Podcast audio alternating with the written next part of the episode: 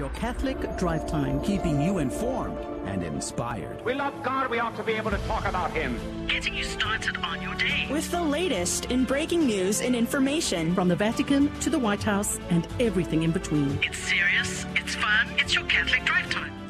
And welcome to Catholic Drive Time. This is your host, Adrian Fonseca. Today is Tuesday, April 11th, 2023. Is the feast of Saint Gemma Galgani. She was born on April 11, 1878, in Lucca, Italy. Was known for her profound visions and revelations granted to her by God. She belonged to the Third Order of the Passionists, an association of lay people striving to live a pious life in the world. Her physiognomy was remarkable, with a gaze directed upwards, reflecting her heavenly thoughts and angelic purity. St. Gemma had a dignified and unpretentious demeanor, wearing simple black apparel without adornments.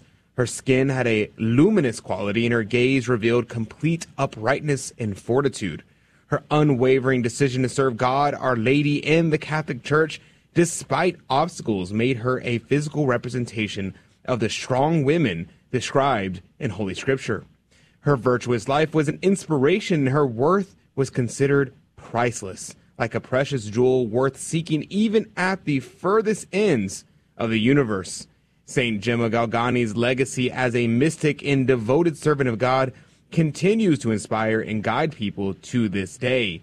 St. Gemma Galgani, pray for us and happy Tuesday in the octave of Easter. I hope you're still celebrating. I hope they haven't put away the uh, the desserts and put away the, the celebrations.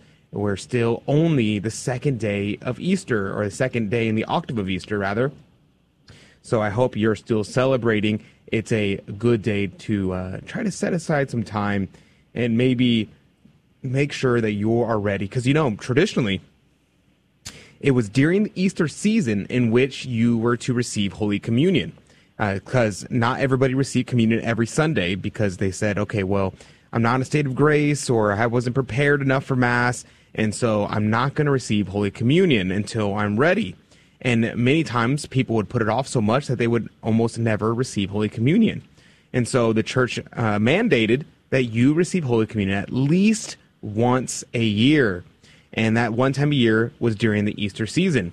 And that was until Low Sunday, which would be this next coming, this upcoming Sunday. So you had one week during the Easter season to receive Holy Communion. Inside of, um, inside the America, United States, we actually received a dispensation that we have from Easter Day until Pentecost to receive Holy Communion. So you get the entirety of the Easter season to receive Holy Communion. So if you haven't, make sure you go to confession today and try to receive Holy Communion worthily before the Easter season is up. Uh, good morning to you, Tito Edwards. Good morning, Adrian. What a beautiful day it is. It's Easter week, Easter Tuesday, and uh, I'm looking forward to this week. Yesterday, uh, got to lift some of my fasting and abstinence and enjoyed some uh, chocolate ice cream. Thank Nice. you very much. Nice. Uh, I should have. Uh, I should stop and get some ice cream. I was really craving some, and I was like, should I stop and get ice cream? Maybe I. Maybe I shouldn't. But I. Uh, I'm. I'm debating it. It's. It's Easter. It's Easter. I. I think that I should go and get a big bucket of uh, a Blue Bell and just eat the whole thing. That's what I think. But at 15 past the hour, we're going to be talking about Walter Reed's National Military, the medical center, kicking out the Franciscans uh, out of their hospital. That's a very concerning story, very interesting situation. Also, the FBI is, we just learned more information about how they are investigating Catholics.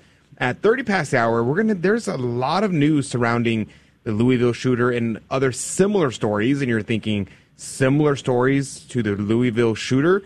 That's very concerning. So we're going to be talking about that coming up at 30 past the hour. In the next hour, we of course are going to be having our Fear and Trembling game show. So you're going to want to hang out with us all the way through the end today. But let's begin in prayer. We're going to be praying for your intentions. We're praying for your friends, family, and benefactors, and all those that we've promised to pray for. We're going to be praying for that you have a blessed and holy Easter, that you are able to make it to confession and receive Holy Communion worthily, and that maybe during this Easter season that we do something special for our Lord and our Lady. Let's begin in prayer. In the name of the Father, and the Son, and the Holy Ghost. Amen. Come, Holy Spirit, fill the hearts of thy faithful, and enkindle in them the fire of thy love. Send forth thy Spirit, and they shall be created, and they shall renew, and thou shalt renew the face of the earth.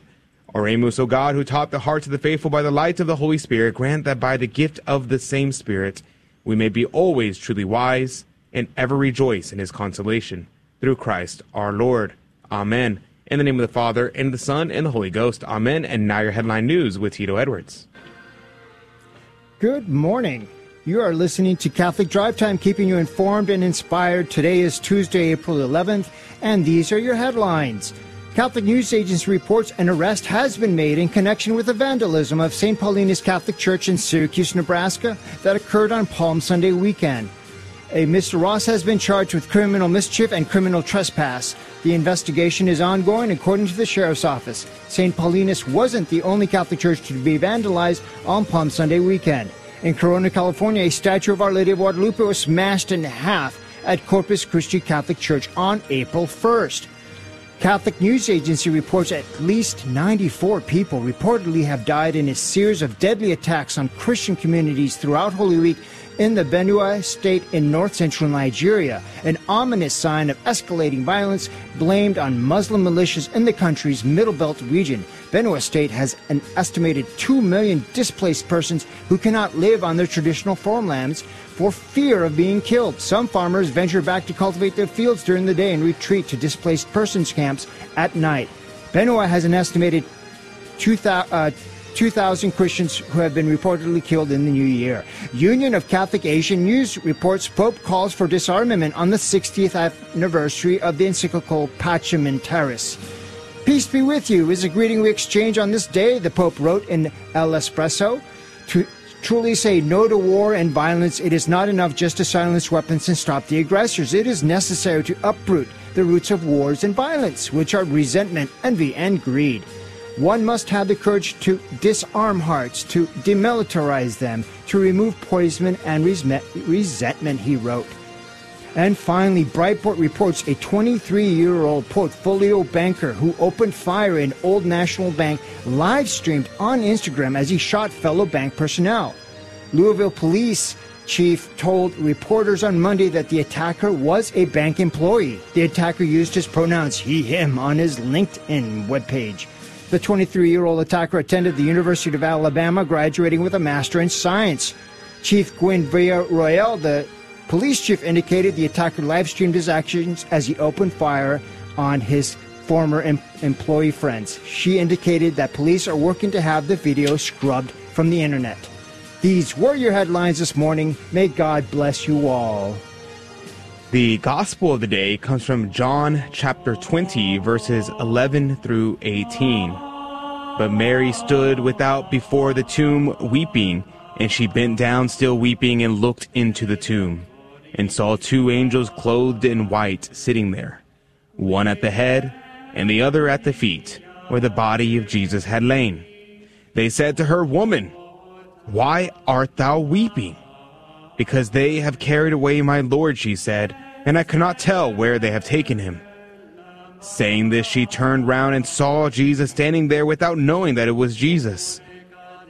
Woman, Jesus said to her, Why art thou weeping? For whom art thou searching? She supposed that it must be the gardener, and said to him, If it is thou, sir, that has carried him off, tell me where thou hast put him, and I will take him away. Jesus said to her, Mary. And she turned and said to him, Rabboni, which is the Hebrew for master. Then Jesus said, Do not cling to me thus. I have not yet gone up to my Father's side.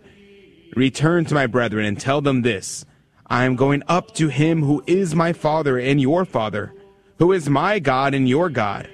So Mary Magdalene brought news to the disciples of how she had seen the Lord, and he had spoken thus to her the gospel of the Lord.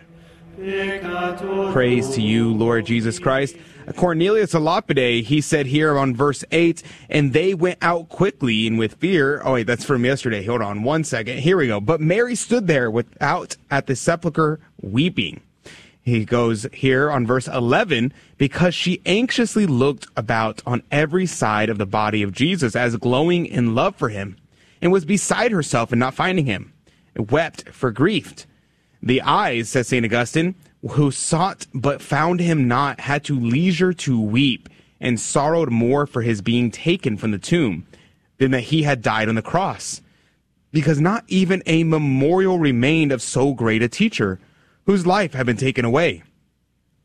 And as she wept, she stooped down and looked into the sepulchre, though she looked in before and saw that the sepulchre was empty. For as St. Gregory says, a single look suffices not one who loves. The power of love increases the earnestness of the inquiry. She persevered in seeking, and accordingly she found.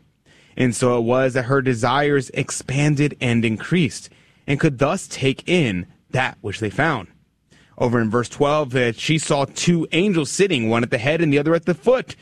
Now, here, what does this have to do with anything? Why mention that one was at the head and one was at the foot? Well, Cornelius Lapide tells us. He says all those were tokens of his glorious resurrection and prepared the mind of the Magdalene, Magdalene to believe it.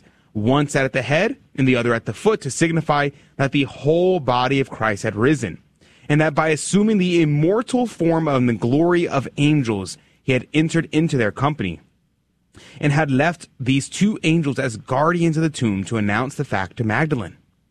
Origen says that mystically, the angel at the feet represented the active, the angel at the head represented the contemplative life. For they are both of them from Jesus, about Jesus, through Jesus, on account of Jesus. So you recognize here the active and the contemplative life which is uh, the Dominicans would argue is the most the life that's most according to our Lord's life because they are active and contemplatives. Now in verse 13 here it says they say unto her woman why weepest thou this is no place for weeping but rather for rejoicing and being glad because thou seest not here the dead body of the beloved one thou oughtest to infer that Jesus had risen and is no longer among the dead but among the living. And more than this, that he is passing a blessed and heavenly life among the glorious angels, such as we are ourselves. She saith unto them, Because they have taken my Lord, and I know not where they have laid him. I weep for three reasons. One, because the ignominious death of my Lord. Two, because his body had been taken away, for I wished to kiss it, lament over it, and anoint it. And three, because I do not know where to look for it, for did I know, I should haste to the spot, embrace it, and overwhelm it with kisses. See how Jesus suffers the souls of those who love him, to remain in ignorance for a while, in order to sharpen and enkindle their desire for him. And when it is thus sharpened and enkindled, to comfort and make them glad with the full revelation of himself. It is a very interesting, our Lord deprives us of himself because there's a saying, right? That distance makes a heart grow fond. And this is exactly what our Lord is doing here with Magdalene, at least one aspect of it. In verse 14, it says, And when she had thus said, she turned herself back and saw our Lord standing, and knew not that it was him. Christ appeared behind Magdalene, so that the angels who beheld him rose up and bowed their heads and exhibited other tokens of reverence towards and adoration towards him.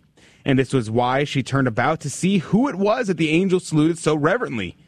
Now, St. Chrysostom and the author of the, the letter to the Antiochians said that something that Christ made a noise with his feet to attract her attention and saw Jesus in the first to share the joy as loving more than all and knew not that it was Jesus and appearing in the form of the gardener, just as he appeared in the form of a stranger at Emmaus.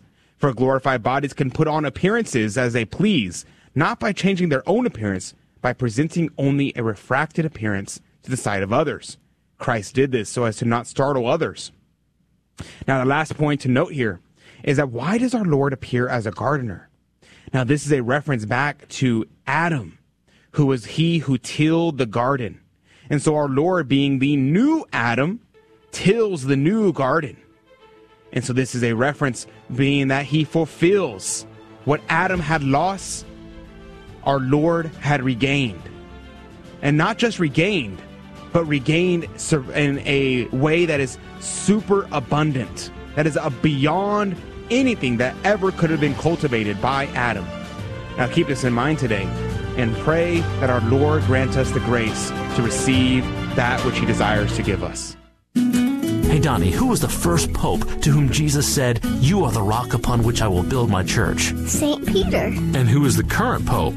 Pope Francis. As parents, we're the primary educators of our Catholic faith to our children. And if you don't know your Catholic faith as well as you should, that's okay. Just tune in daily to the Guadalupe Radio Network by logging online to grnonline.com. The Guadalupe Radio Network. Listen, learn, love, and pass it on.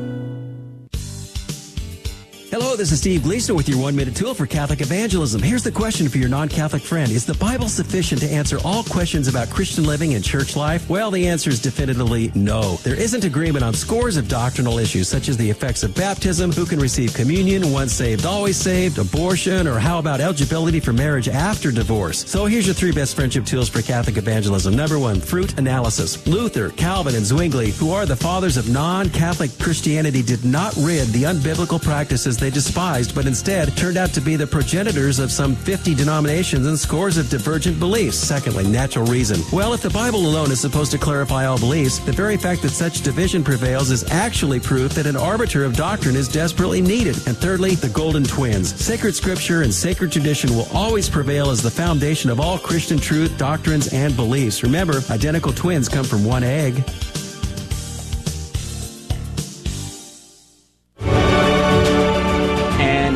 Welcome back to Catholic Drive Time. This is your host, Adrian Fonseca. So good to be on with you. Happy second day or Tuesday in the octave of Easter. And if you uh, don't know what an octave of Easter is, it's this idea that we're going to celebrate Easter for eight days in a row. Now, you get to keep on the Easter celebrations for eight days straight. Now it's kind of fun. My uh, my buddy is actually getting married during the octave of Easter, which is a pretty cool situation. So prayers for my buddy Sean and his soon-to-be wife Tiffany. And the uh, that's uh, what a grace. So, It's allowed? It's uh, allowed to be married during the Easter. Yeah. Of course, of Huh. course. You just can't get married during Lent. Or on Sunday? This Sunday? Uh, no, you're getting Okay. married on uh, on Saturday. Excellent. There you go. Uh, so this story here, uh, Walter Reed National Military Medical Center terminates Catholic pastoral care contract during Holy Week.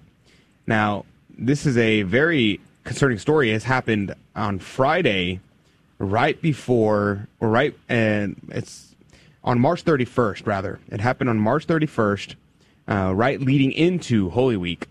And it's kind of funny because uh, no one saw the story until not that long ago. It was uh, the the story came out April seventh, which was the um, Friday of Holy Week, Good Friday, and which is, I was kind of surprised by because the story seems to have broke on the 31st of March, and I suppose they were trying to settle it quietly between themselves before making it public. But the story came out on the Friday, on Good Friday, so very concerning. Now, what's the story before we get into the details? Uh, Walter Reed National Medical Center issued a cease and desist order to Holy Name College, an order of Franciscan Catholic priests and brothers, on March 31st. They had provided pastoral care to service members and veterans at Walter Reed for nearly 20 years, according to the Archdiocese of the Military Service.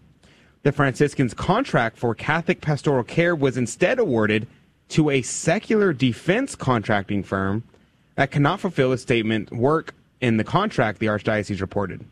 The Archdiocese did not name the secular agency. It is, quote, incomprehensible that essential pastoral care is taken away from the sick and the aged when it was so readily available. This is a classic case where the adage, if it is not broken, do not fix it, applies. I fear that giving a contract to the lowest bidder overlooked the fact that the bidder cannot provide the necessary service. I earnestly hope that this disdain for the sick will be remedied at once and their First Amendment rights will be respected, said His Excellency, the Most Reverend Timothy Broglio, the Archbishop of for the Military Services. Now, this is a very concerning story for a number of reasons. Uh, my first question here, to be honest, is actually who is a secular organization? because the Walter Reed Hospital claims that this is going to be that they're going they, they have a Catholic priest, an ordained Catholic priest it says, who will be able to provide the sacraments for the people there. So my question is who is this Catholic priest? If it's with a secular organization and how does that work if they're not with the archdiocese of the military services? Does he have faculties? We don't know anything, do we? What I don't know. I mean, I don't know anything. And this is a interesting point because the bishop over the military is Archbishop Broglio, who is the Archbishop for the military services, because he has a non-territorial diocese, which means his diocese is in regards to a state in life or a particular uh, position or locations throughout the world. Now, there are several, this is what's called a ordinariate. And there are several kinds of ordinariates in the world. Um, the one that most people are familiar with is the personal ordinariate of the Chair of St. Peter, which is a, another non territorial diocese which serves Catholics who are part of the Anglican patrimony. Now, this is a the archdiocese of the military services. They are the ordinariate of the military services, which means that they serve the military. So anywhere the military is, that is the jurisdiction of the bishop. So wherever the Walter Reed National Military Medical Center is, it's not actually under the bishop of that location. It's actually under the bishop of the military services. So even if they contacted the local archdiocese, it would be a strange situation that they would contact the, the local archdiocese rather than the archbishop of the military services. I'm sure that the bishop and the uh, archbishop of whatever diocese that's in would have a perfectly good relationship with one another, but it is weird to let that happen. So my, my first question is I want to know who this priest is, and I want to know who this secular organization is. Because if it's a I want to know is this a validly ordained bishop priest?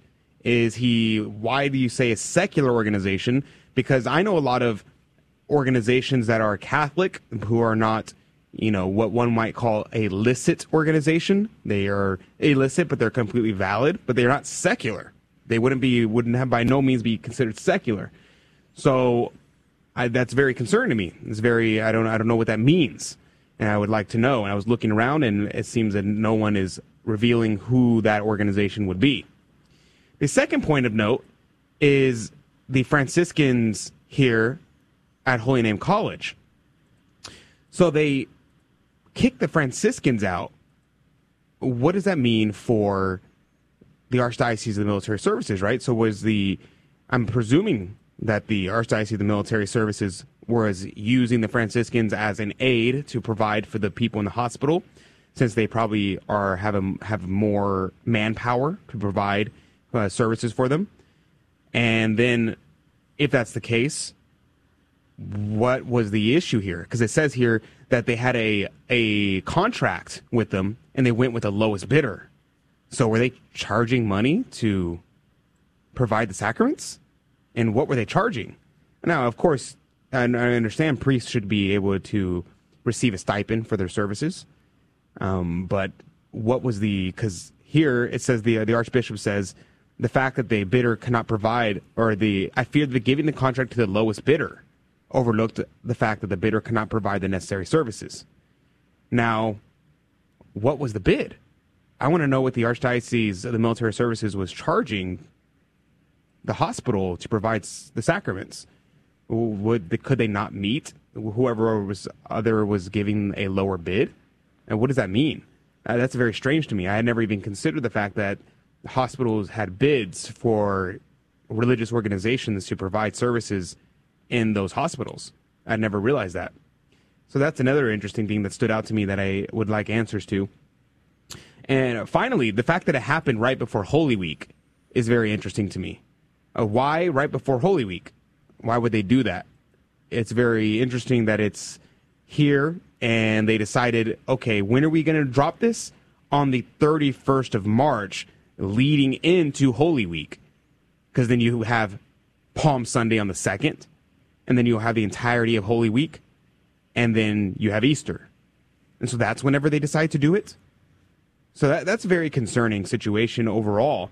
I don't really know the answers to these questions, but these questions need to be asked. If there's any journalists that are going to be looking into the story, these are the questions that I would want answered. And finally, the big thing here is the Catholics who are in this hospital that they're not being provided for anymore. That we have a right to receive the sacraments. We have a right to receive pastoral care.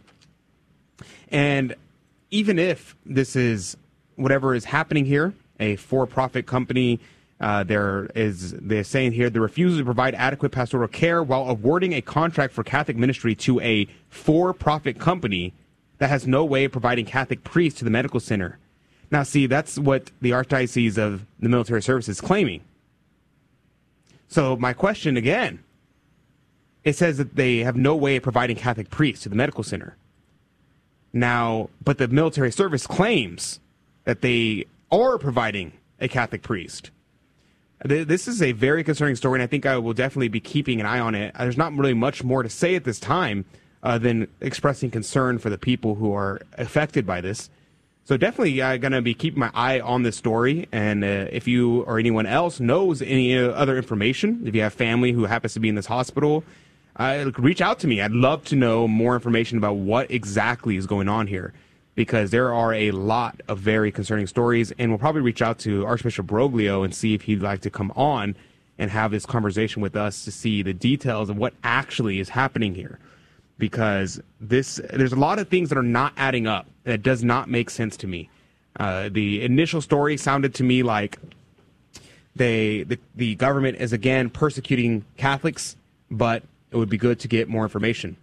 But speaking of the government persecuting Catholics, the FBI we just received a report from the uh, from the House of Representatives Committee on the on the Judiciary on the topic of the FBI investigating Catholics. A very concerning story. Now, this uh, FBI, let me give a summary and then we'll actually get into the article here. If you remember that story that we told, mm, may have been about a month ago, maybe a little bit less than that, when we found out the FBI was putting informants in traditional Catholic communities. They listed specifically the Fraternity of St. Peter, the Society of St. Pius X, the Society of Jesus and Mary, and I listed a bunch of other traditional Catholic organizations and groups.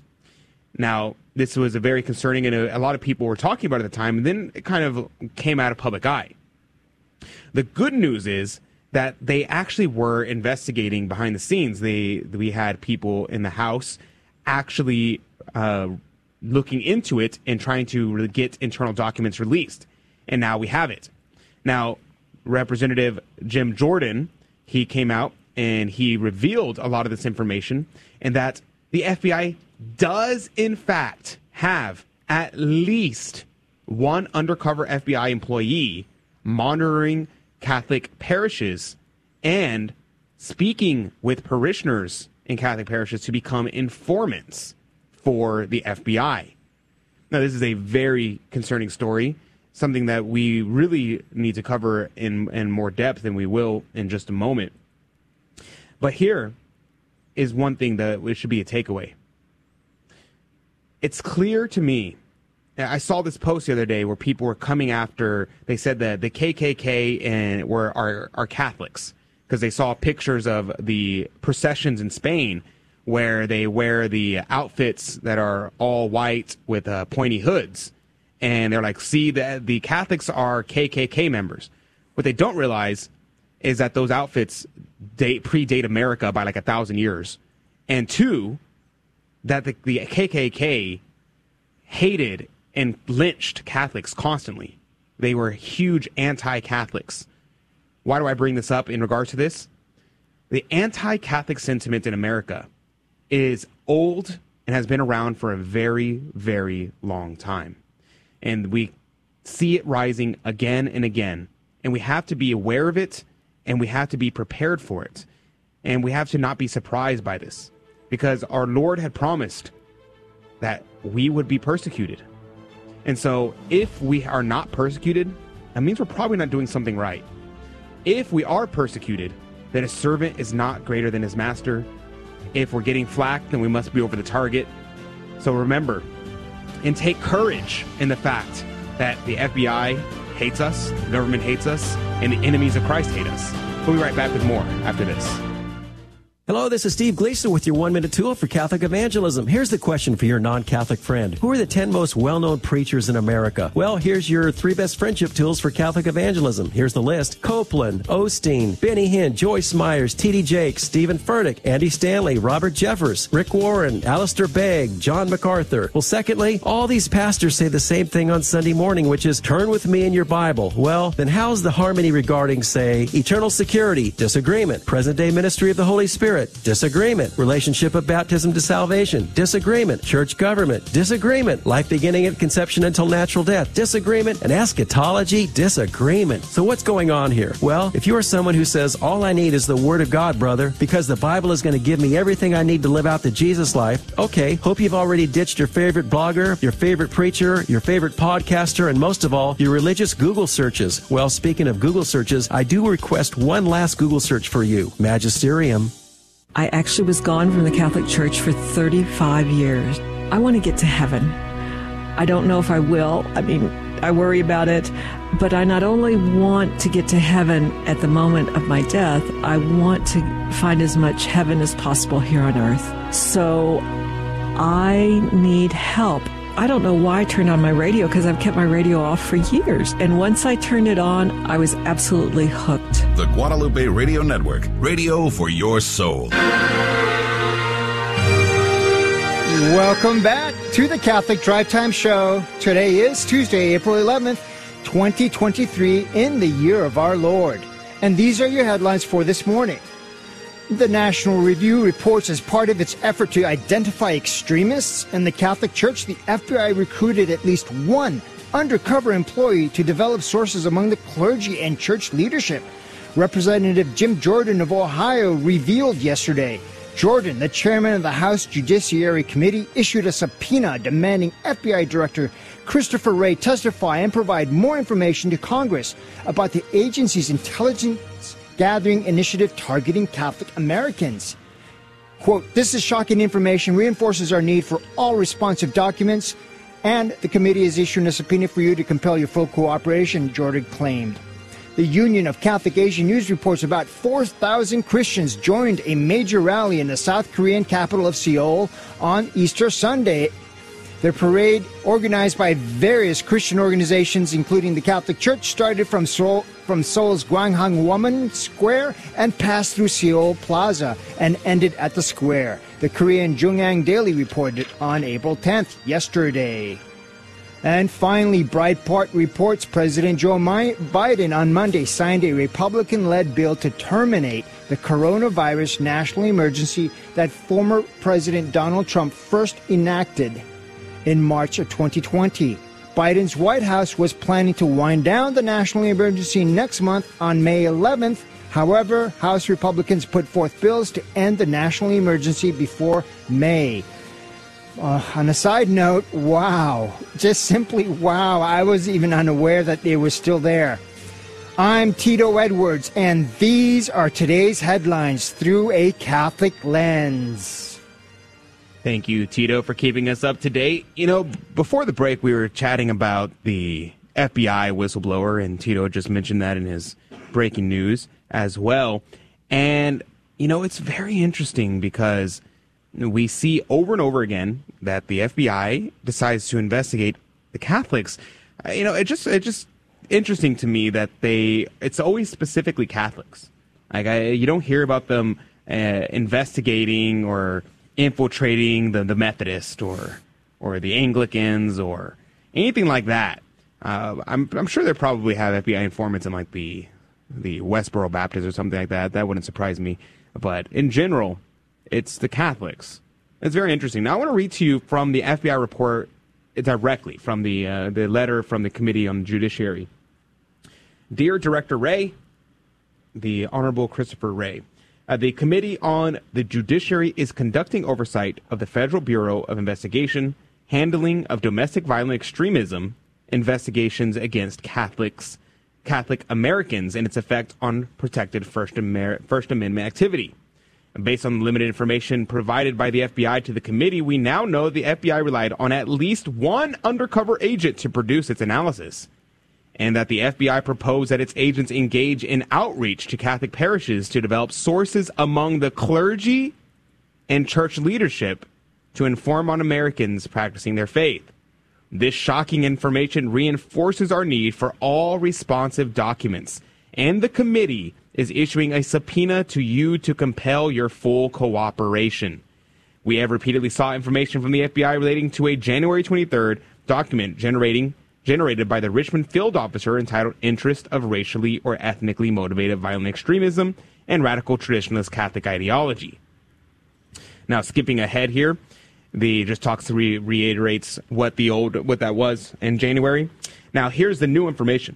The limited information that was provided to the committee makes clear that we must possess all responsive material without redactions from the selected produ- production.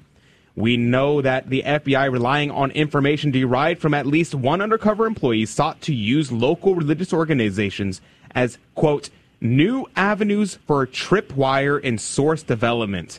For example, in a section of the document entitled Opportunities, the FBI wrote, quote, in addition to redacted, engage in an outreach to the leadership of other Society of St. Pius X chapels in the FBI Richmond area of responsibility to sensitize these congregations to the warning signs of radicalization and to enlist their assistance to serve as suspicious activity tripwires. The FBI similar quote, the FBI similarly noted that two other opportunities to engage in outreach with religious institutions in the Richmond area, citing a desire to sensitize the congregation for warning signs. This outreach plan even included contacting so-called quote mainline Catholic parishes and the local diocesan leadership, end quote. The FBI also expressed an interest in leveraging existing sources and or initiating type 5 assessments. Now, one thing to note here is this part. Leveraging existing sources. That means that they already have sources involved. Very, very concerning. The letter goes on a little bit further and talks about other details that I highly recommend checking out the entirety of this letter. And I can't wait to see everything, all the more information come out. The FBI is investigating Catholics. It's not a conspiracy theory. It's very clearly happening. Specifically, they call out the SSPX, the Society of St. Pius X. This is very concerning. If you are a traditional Catholic, if you love the faith, if you love uh, God, and you adhere to the, all the teachings of the church, then the government hates you. And the government considers you a radical extremist. And like I had mentioned the other day, I'm always surprised whenever I go to traditional parishes around the country, uh, anywhere I go, traditional parishes, for some reason, unless I'm in the, the Midwest where there's own, pretty much only people of, uh, of Caucasian descent, without fail, tons of Mexicans, specifically Mexicans. I mean, there's people of other races too, like the Asians and things like that. But for some reasons, tons of Mexicans and Hispanics and various other Latin Americans at the traditional Latin Mass, at traditional parishes all over America. Even in the Midwest, to be honest, when I was in Ohio, I was actually uh, when I was not in Ohio, when I was in um, Wisconsin, I was surprised by how many how many Hispanic people. I was not expecting that many in uh, in Wisconsin, but they they accuse traditional Catholics of being white supremacist. Why do I see so much ethnic diversity in traditional parishes? And also specifically, they mention specifically the Society of St. Pius X, which is strange to me because the Society of St. Pius X has mission and missions in uh, the Philippines, in Africa, all throughout Africa. Their founder, the founder of the, Saint, the Society of St. Pius X, the Archbishop uh, Marcel Lefebvre, he was actually part of the Holy Ghost Fathers who helped convert Africa to the Catholic faith, including Archbishop uh, or Cardinal rather Cardinal Sarah's family. Cardinal Sarah's family was evangelized by the Holy Ghost Fathers, who Archbishop Marcel Lefebvre was the superior general of for many many years, and he's the founder of the Society of St. Pius X. And yet, the SSPX are racist and they're white supremacist. That doesn't make any sense. It's nonsensical. The whole the whole premise is nonsensical. And honestly, even giving the giving it uh, airtime is probably a bad idea because you're giving their arguments legitimacy. But it's very concerning, and the same thing can be said of other traditional organizations. I don't know the if the uh, fraternity is in Africa, but the fraternity is in Latin America. They're actually we're planning on building a seminary down in Mexico. And so all these different traditional organizations that they mentioned, Institute of Christ the King, they're all over there. Well, they're mostly over Europe, uh, France, and places like that. But these all these organizations are all over the world because Catholic is universal.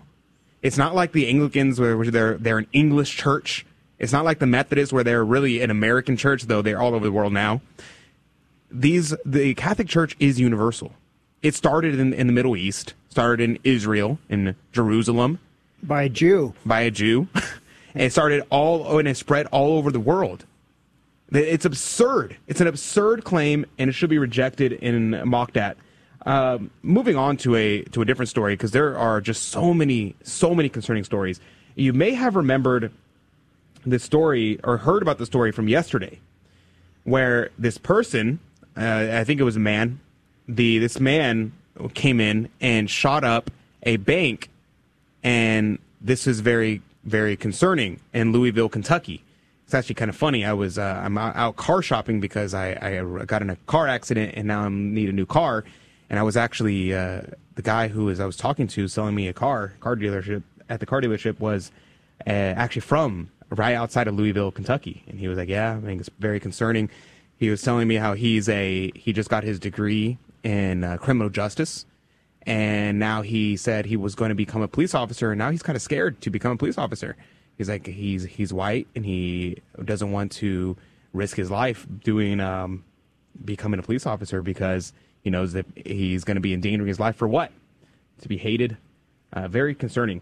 But to the story, it says here, Louisville. this is reported by the New York Times. A 25 year old man. Okay, there you go. It's a man. Shot and killed five colleagues with a rifle on Monday at the downtown bank where he worked. The police said. Eight others were wounded in the attack, two of them critically. The suspect, who officials said was live streaming the rampage, was killed by the police after exchanging fire with them. Now, the two interesting points here is one, the man worked at the bank. So this makes me think, okay, this is probably a personal vendetta. Something happened and they're trying to get back at somebody and killed five colleagues. So they shot, they didn't shoot random people. They shot the people who were behind the counters. So this doesn't sound like a robbery. The other thing to also note is that it was a man. That's that tends to track with what we know about mass shootings. They tend to be men. The only exception to that really was uh, this transgender shooter who was a, actually a woman.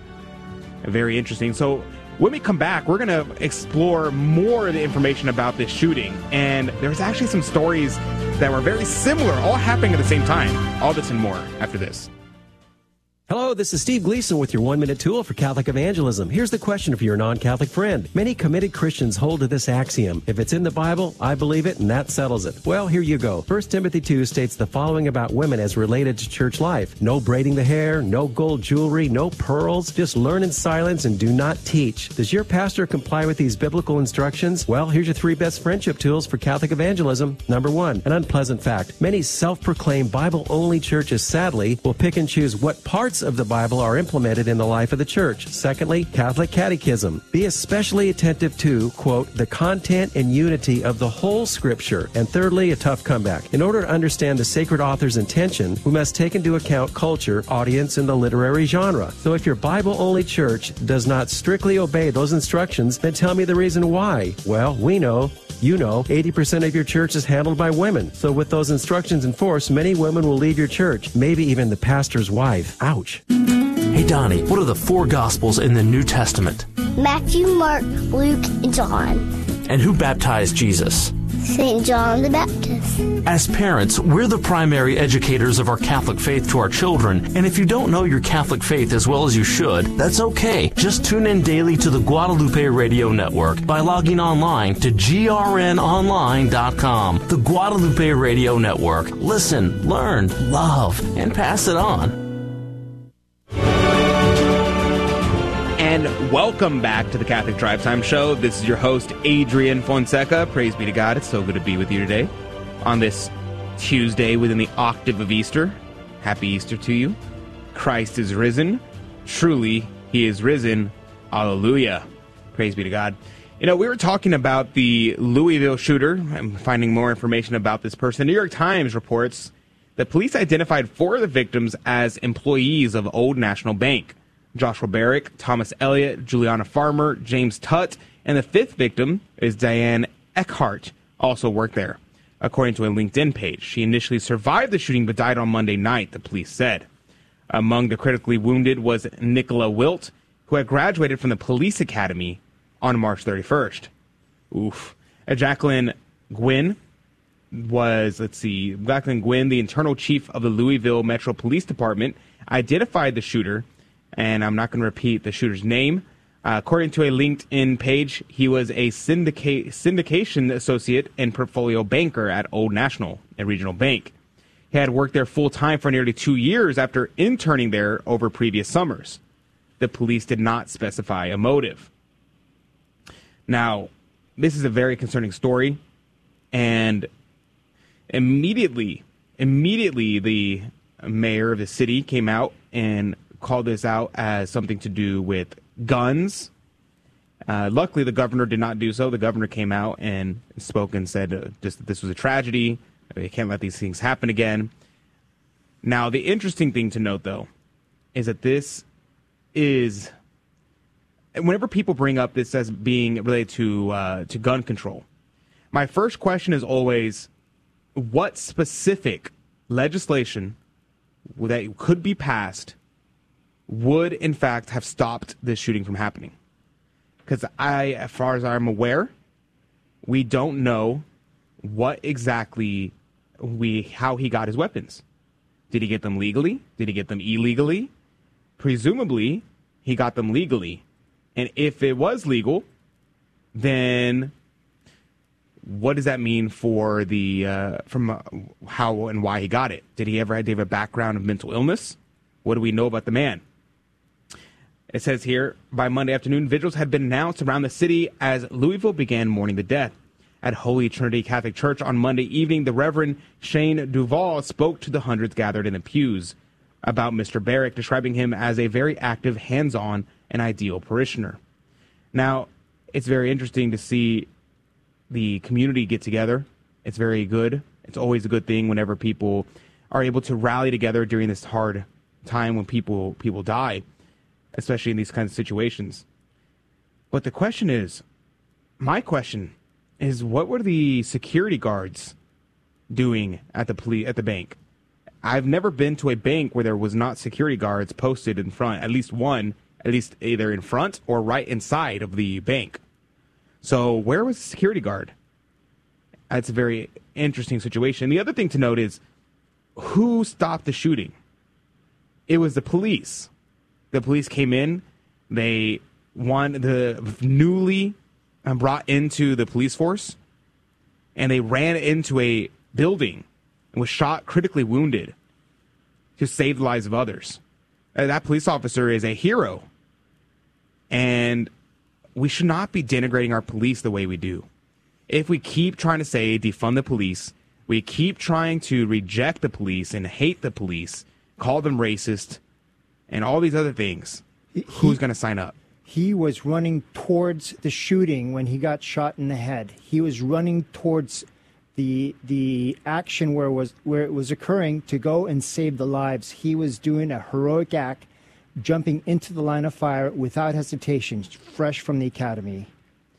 Yeah, it is very situation, and I think this is something that we really have to we really have to encourage people to uh, to care for our police officers and to respect their police officers because whenever these things happen, obviously there are bad police officers out there. Obviously that happens, but uh, many, most of these men are good people who will lay down their lives to save their community. And a good guy with a gun stopped a bad guy with a gun. This happened, and it happens in every single case. I've never, I do not know a single case where the bad guy with the gun was stopped by someone that did not have a gun. So this is not this should not be brought in and said, okay, we need to ban guns now because this person used a gun. And in fact, you know, I was talking to a friend of mine, and he was telling me, you know, I just can't get behind the these gun-free zones because every time I see a gun-free zone, I just don't go in. I'm like, okay, well, I, if I can't carry inside there, then I'm just not going to shop there. I'm just not going to go in. And he said the very, very rare cases that I absolutely have to, then he will do everything he can to try to get done outside or try to not go in because he's saying, you know, we live in a crazy world. We don't know what's going to happen. And I want to be prepared to protect myself and protect my family. So this is, I mean, it's very interesting. If my buddy was in there in that room and they had started shooting, I know for a fact he would have been able to to put down the the attacker in a very quick way, and someone may have died still, but maybe some people more less people would have died. It's a very concerning story and things that we need to keep in mind, and also just keep in mind for our families when we go out. Is the answer to not buy a gun and to get rid of all weapons? Or maybe the answer is because the guns are already out there. What are we going to do? Round up every single gun in America? There are more guns in America than people. So maybe the answer is not to take away all of our guns, but maybe the answer is for us to buy the means to protect ourselves. And the reason why this story is very concerning to me is because, and right before this happened, I was planning on talking about this story instead, but then this happened. A transgender teen arrested for planning school shooting. And you're thinking, wait, didn't we just talk about the school shooting in Tennessee? No, it's not this. This is in Colorado.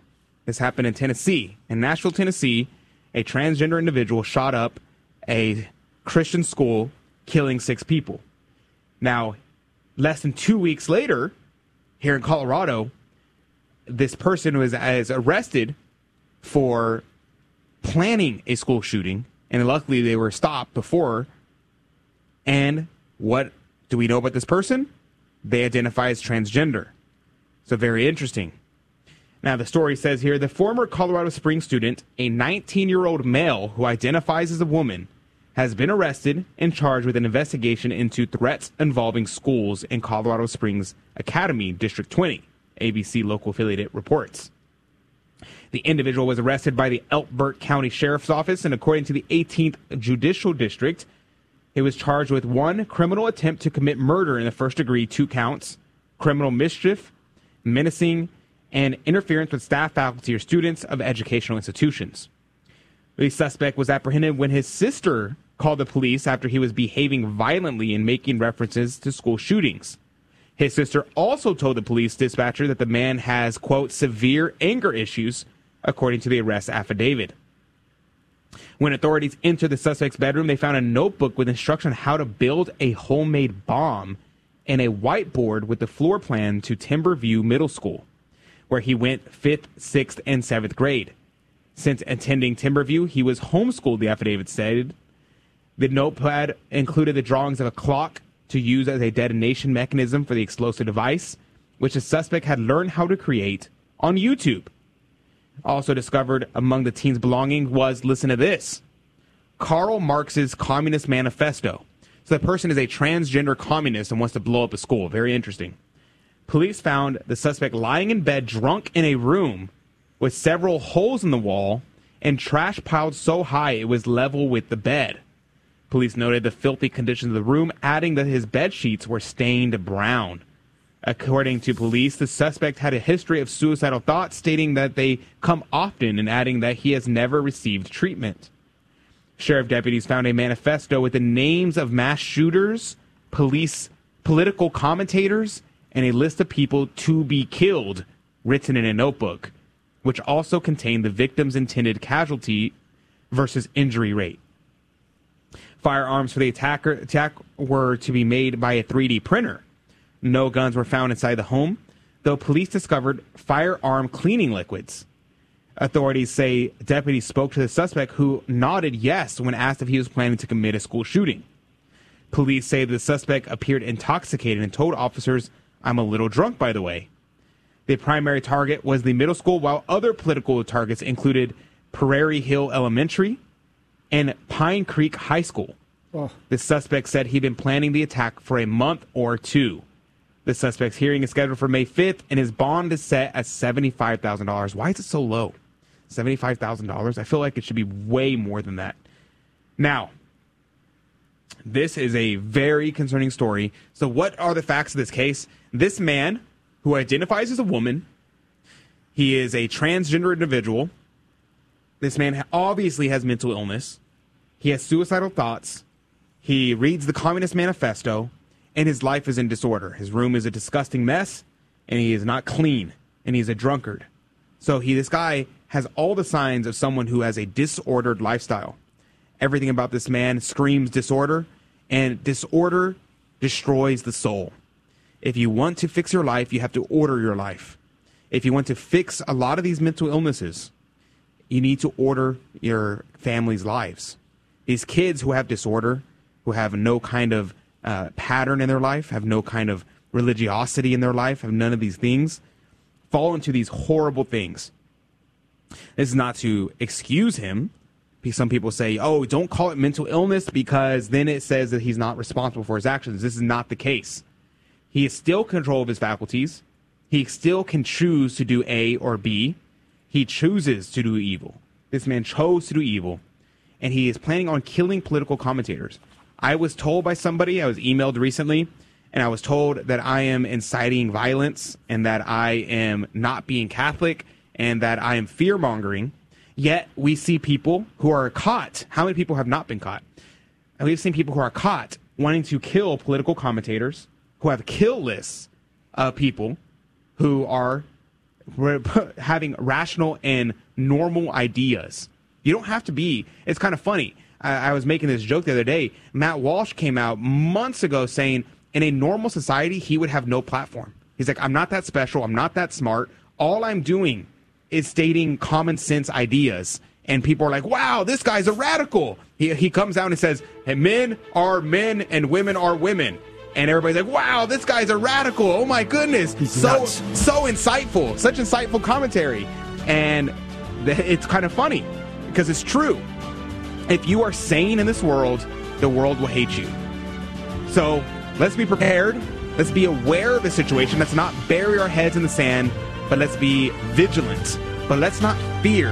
Let's not be afraid. Be not afraid, for Christ is risen. Alleluia. And he conquers death. So be in a state of grace, so that way at any moment you're ready for eternity. So many of us carry such heavy burdens. She's having a relationship with George. It's disgusting. It's dis- Deep within, we struggle because sin separates us from God. But thanks to the grace of confession, God compassionately listens, forgives, and sets us free. So if it's been a while since you've been to confession or Mass, come home and experience a fresh start. Visit CatholicsComeHome.org. Hello, this is Steve Gleason with your one minute tool for Catholic evangelism. Here's the question for your non Catholic friend. Haven't you honestly wondered why do all the different denominations break away from each other? Timeline 1500s, Luther breaks from the Catholic Church. 16th century, John Knox is influenced by Calvin and breaks from Luther, thus the Presbyterians. 17th century, John Smyth then breaks away and starts the Baptist. 18th century, Wesley breaks and starts the Methodist. Even crazier are all the scores of non denominational individuals who break from each other, generally due to cosmic ego and, quote, a new revelation. Well, here's the three best friendship tools for Catholic evangelism. Number one, the Bible. Judges 21 says, quote, In those days there was no king in Israel. Every man did that which is right in his own eyes. Secondly, physics. Once the dam breaks, water goes where it will. Luther broke canon law 331, which says about the Pope, by virtue of his office, he possesses supreme, full, immediate, and universal ordinary power in the church. And thirdly, my take. Gifted theologians can be just like my fourth grade friend who said, I'm taking my bat and ball and going home.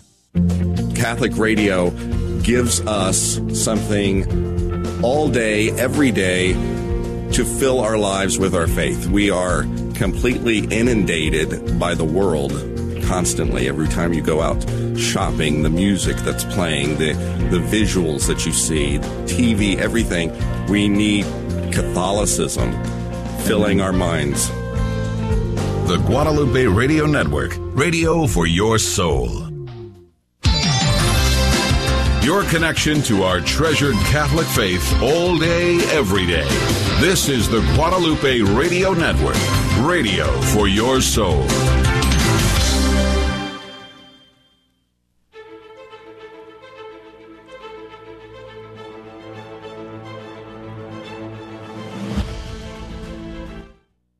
Hi, this is Catherine. Cormac, Henry, And Reagan. We attend Holy Rosary in Midtown. and you are listening to 1430 a.m. Radio for your soul. KSHJ, Houston. Today, or I guess Sunday, we start praying the Regina Caeli. You don't know it? Learn it. Start singing it with your family. Get together with your family and start singing the Regina Caeli. It's a beautiful, beautiful hymn. I'll just tell you it. It's Regina Caeli, Laetare, Alleluia, Quia quem meruisti portare, Alleluia, Resurrexit sicut dixit, Alleluia, Ora pro nobis Deum, Alleluia. Very beautiful, very short. It translates to Queen of Heaven, rejoice, Alleluia. For he whom thou didst merit to bear, Alleluia, hath risen as he said, Alleluia. Very beautiful, beautiful hymn, very short hymn.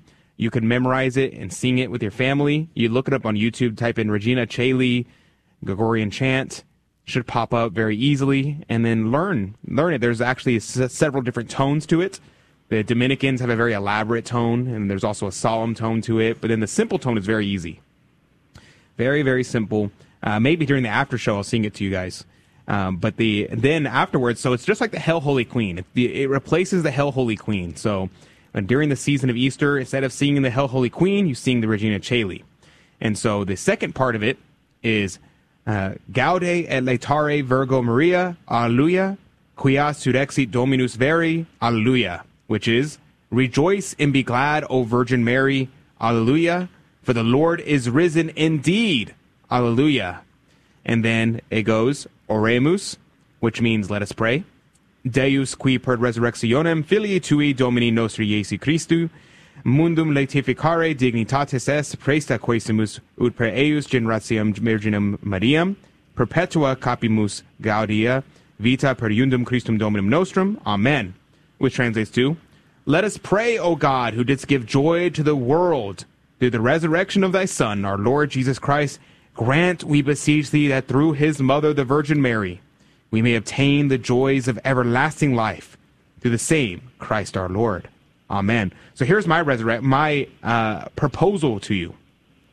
Just learn the Regina Caeli part. The Regina Caeli, Laetare Alleluia. Sing that part, and then once you get to the Oremus part, you can say it in English and have that part. It would be a very, beautiful thing. Maybe add that to the end of your rosary instead of singing the the Salve Regina or the Hail Holy Queen. Do the Regina Caeli during this Easter season. And if you're like, nah, I hate Latin, well, okay, do it in English. Do it in English. It's a very beautiful practice the church has that we have seasonal antiphons dedicated to Our Lady. So check that out today. The other thing that's interesting relating to Easter season is the Vidi Aquam. See, before Mass, the priest would normally come out before a high Mass, and he uh, does the what's called the Asperges me, which translates to sprinkle me. It comes from the Psalms, and it says sprinkle me with hyssop. And this is a thing that happens where the priest will come down. He'll bless the congregation, and he makes a prayer asking that an angel of the Lord descend upon the people attending Mass and protect them uh, while they're at Holy Mass.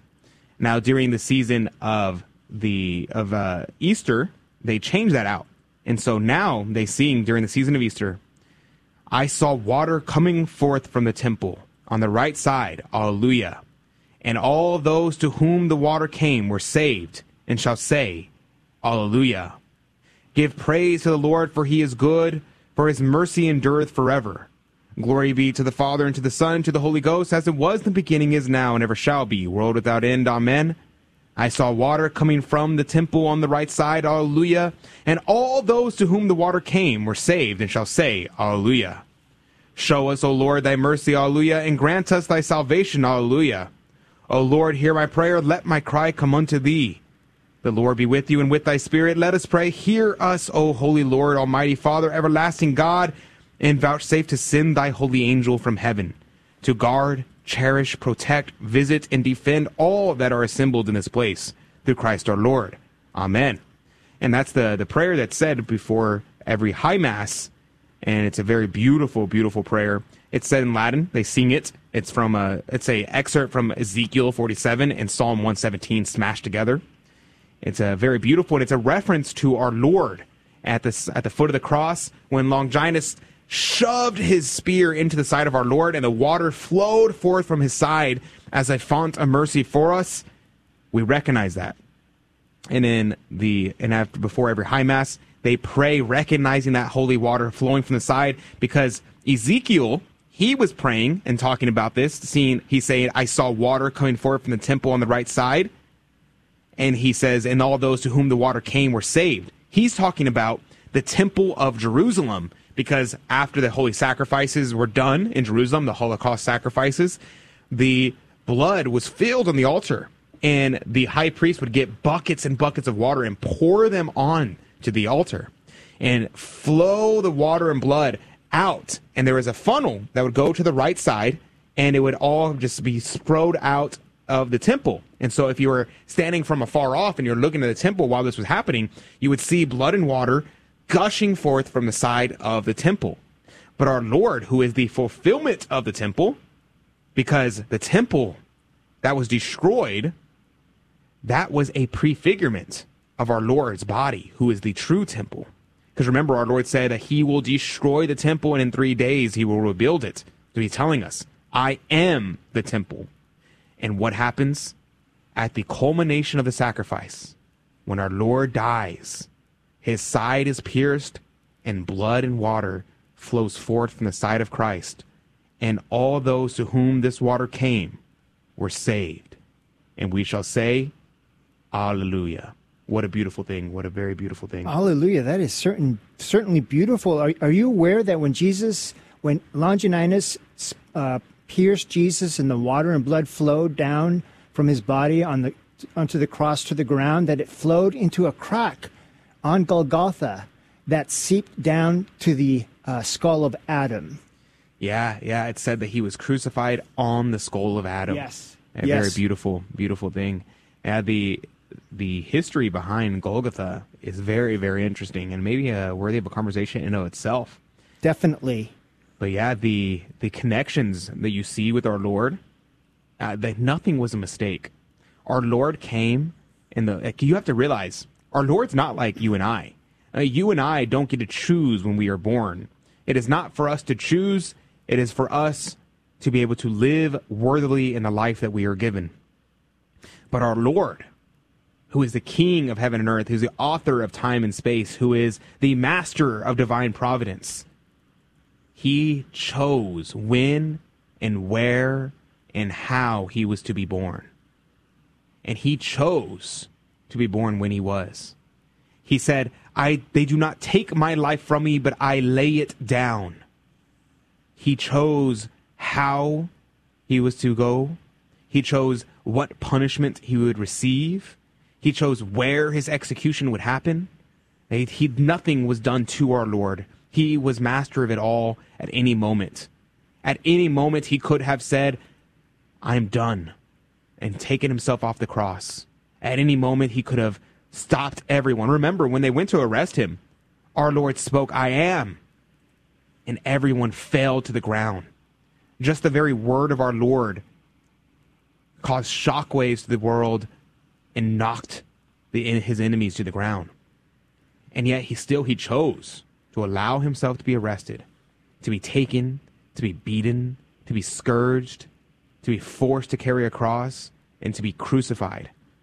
And is said by everyone, all the saints, all the devotionals, all the mystics, it was not the nails that hung our Lord to the cross, but it was love for you and I.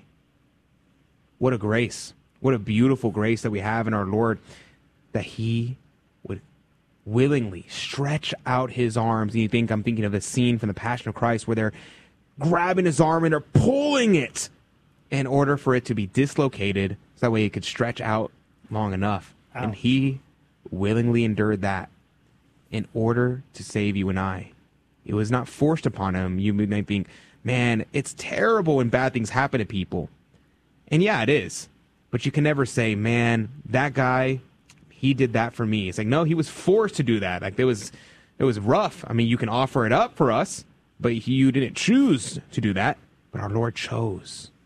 He chose to endure that for love of you and I.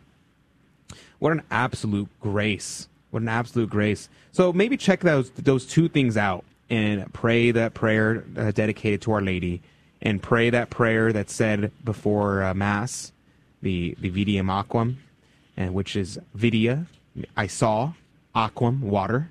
So I saw the water, and it's a reference to that water coming from the temple. And then remember Our Lady, the Queen of Heaven. And it's how you think about Our Lady on, on Holy Saturday.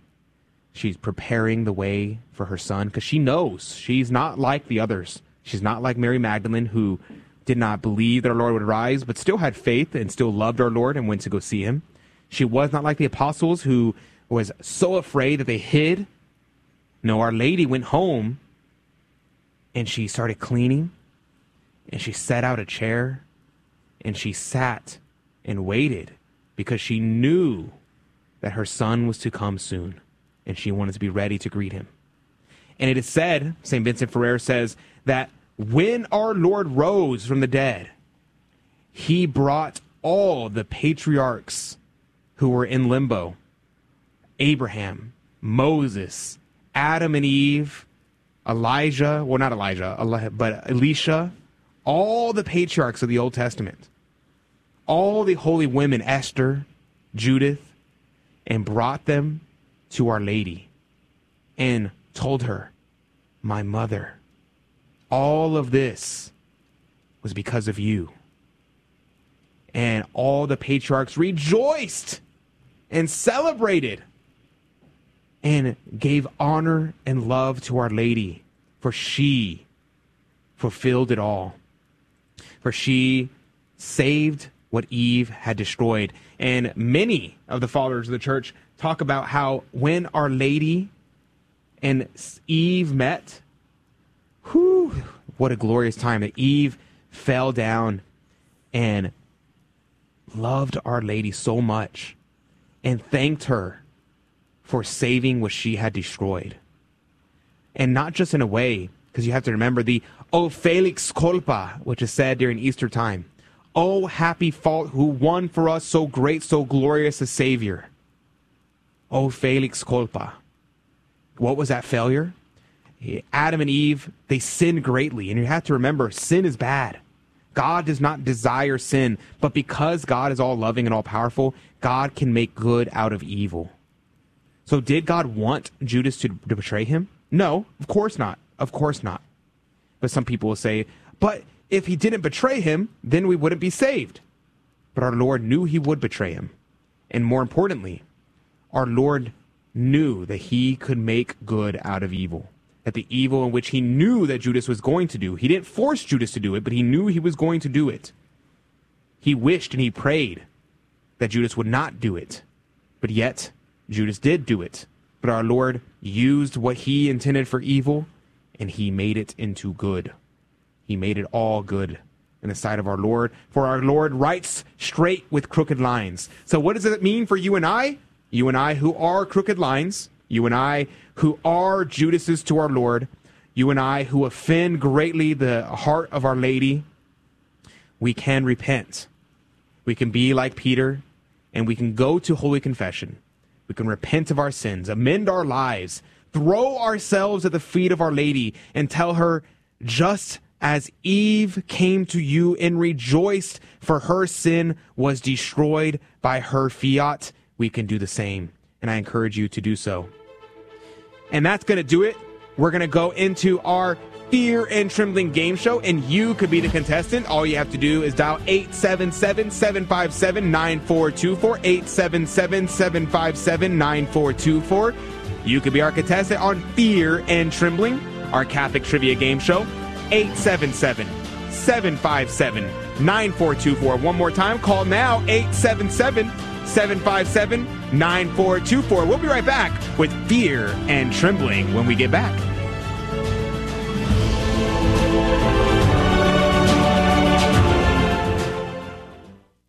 Hey, Donnie, what are the two most important things we receive at Mass? Uh, the Christmas scripture. That's right. All right, one more. Who loves you the most? Jesus. That's right. Mary. That's right. they love us too. If you don't educate your children in the faith, who will? Educate yourself and your family by listening daily to the Guadalupe Radio Network and make sure to get the GRN app by logging online to grnonline.com. This is Dale Ahlquist with a Chesterton Minute. Have you ever heard someone say, Oh, another birthday? They actually object to celebrating their birthday. G.K. Chesterton says, A man's birthday reminds him that he is alive, when his immediate fares would only remind him that he is at work or at play or in business or in debt. Your birthday is a chance to celebrate being born, and being born is a reason to rejoice. The best birthday gift any of us has ever received was the first one, the gift of life itself. Chesterton says, Every time a baby is born, it is as if God has created a new sun and a new moon because there's a new soul gazing out at creation. So, happy birthday. Want more than a minute? Chesterton.org. Hey, Donnie, what two important things do we receive when we go to Mass? Scripture and the Eucharist. Great job. You're so smart. As parents, we're the primary educators of our Catholic faith to our children, and if you don't know your Catholic faith as well as you should, that's okay. Just tune in daily to the Guadalupe Radio Network by logging online to grnonline.com. The Guadalupe Radio Network. Listen, learn, love, and pass it on.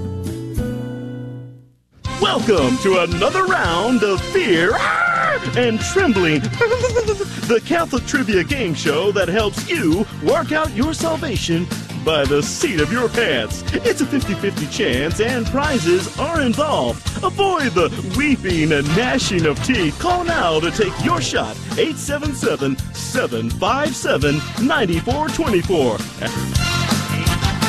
877-757-9424. That's the number to call to be part of our game show Fear and Trembling where we give out prizes and you could win. How do you play? Well, all you have to do is pick up the phone and dial 877-757-9424. We take the first caller and we always love to have our callers on the line and hear about how they're doing. But that number to call, 877-757-9424. That's the number to call to be a part of our Fear and Trembling game show. And you may ask, what is this Fear and Trembling game show that you talk about? It's very simple. How do you play? It's simple. I have three Catholic trivia questions here, and I'm not going to ask you the questions. No, I'm going to ask Tito the questions, and it's Tito's job to give me an answer. It's going to be your job to tell me whether or not Tito is right or is he wrong. So he's going to give an answer, and you have to discern is he being tricky or is he being a truther?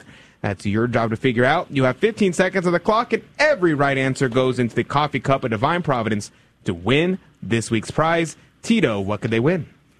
Thank you, Adrian. The Fear and Trembling prize for this week is an Our Lady of Guadalupe banner and pin bundle. The prize is from Studio Sen, a small creative company founded on the goal of designing passionately Catholic art and illustrations. Visit studiosen.com for all your Catholic gifts and decor. Studiosen.com. Please visit them. Thank you. Thank you very much, studiosin.com. We appreciate your generous sponsorship of the Catholic Drive Time show. Uh, we have, let's see, I'm looking over to my left, and looks like we have a caller on the line. Tina wants to go answer the phone. If you don't get on today, make sure you write down that number. 877-757-9424 and here is a pro tip if you hop on to our social media feeds or rather not our social media feeds if you hop on to our website grnonline.com forward slash cdt if you hop on there then you can actually get all this information on there so if you want to write down the number if you're saying you talk too fast i can't get it down But you can go to our website and you can actually fill it out there and we will be able to see your comment or not see your comment. You'll be able to write down that and put it into your speed dial so that way that we can actually get you on the line and you're able to call in early and hang on hold. If you were saying, I really want to be a first caller and I've never been before, well, then you are welcome to be able to call in as early as 7 a.m. Central Time and hang on hold, and we will definitely have you as you would be the first caller. Uh, but joining us right now is Norma. Good morning to you, Norma. Hi, good morning. Norma, where are you calling from? Alexandria, Virginia. Alexandria, Virginia. Praise be to God. Yeah. That's a, right outside the uh, Washington, D.C. area, no? Yes, yes. Praise and, be to God. I, I, I talked to you, I called you before. You you got me, I got in, and I won. Praise be to God, Norma. We love to hear it. We love to hear it. Well, welcome back to the Catholic Drive Time show on the Fear and Trembling Game Show. And how was your Easter? I was okay. Uh, I was okay. It was okay. I was in the process. My daughter was on the process of selling the house, so uh, we, for some reason, I'm out of the house or the whole. Uh, um, I'm in church because I cannot come, I cannot go to the, stay in the house. So I'm in church almost all day, which I love. Well, praise be to God. Praise be to God. I'm glad that uh, everything is going relatively well. And I hope yes. that uh, you're able to at least celebrate uh, some during this entirety of the uh, yes. Easter octave and the Easter season. So make sure you, uh, if you're not able to celebrate 100% yet, at some yeah, point yeah. before Pentecost, uh, maybe on Pentecost. Ooh, Pentecost party. That yeah, would be fun. That would be a good time. But praise be to God, Norma, you're familiar with the game. You know how to play. You're a pro. I'm still, I'm still scared. You're still scared. See, Norma, I remember she was like, "Oh, I don't know. I don't know if I'm going to be able to play. It's so hard." And then she gets all of them right, and then she wins the prize. I got you. I'm staring. I'm staring at your mug. All righty, Norma. It's in my car. Are you uh, ready to play the game? Yes, I think so. All right, let's do it. Easy, peasy on me. Easy peasy. It's going to be easy. I just know it. the first question From what group of citizens are the Swiss guards recruited? Wow. Um, yeah, okay. Uh, I, you know what? The the very colorful, uh, I like their suits. I'd say Nigeria. Oh, Nigeria. You're yeah. saying? You know, it, that does make a lot of sense. That does make a lot of sense. They, you know, they call them the Swiss Guard because they like Swiss cheese, not because they're from Switzerland, is what you're saying. Correct. They, I see. They love Swiss cheese in Nigeria. They're very. They wear very colorful garments when they attend mass on Sunday. Oh, like it the Swiss beautiful. Guard clothing. Correct. Oh, that makes sense. That makes sense. All of it's adding up to me. It all makes sense. All righty, Norma. The question on the board is from what group of citizens are the Swiss guards recruited? 15 seconds on the clock. Norma, what say you? Tito says Nigeria. Is he telling the truth? Is he trying to trick you? What say you, Norma from Alexandria, Virginia? I think she, he's trying to trick me. She thinks he's trying to trick you. Way to go, Norma! Aren't Wow. they from Switzerland? Uh, Aren't they from Switzerland? Yeah, they're from Switzerland. it's like uh, the the Swiss Guard do happen to be from Switzerland. Uh, I've been there four times. The- Oh, really? In Rome. Yes. oh, praise be yes, to God. yes. That's awesome. All righty, Norma, you nailed that one. That one was easy peasy for you. In fact, it was it was too easy for you. So we're gonna go to question number two. So this one, this one is a doozy. Uh, I think that this one, we'll see. We'll see how you do.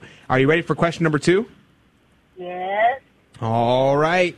Here is question numero dos. Which Catholic prayer begins?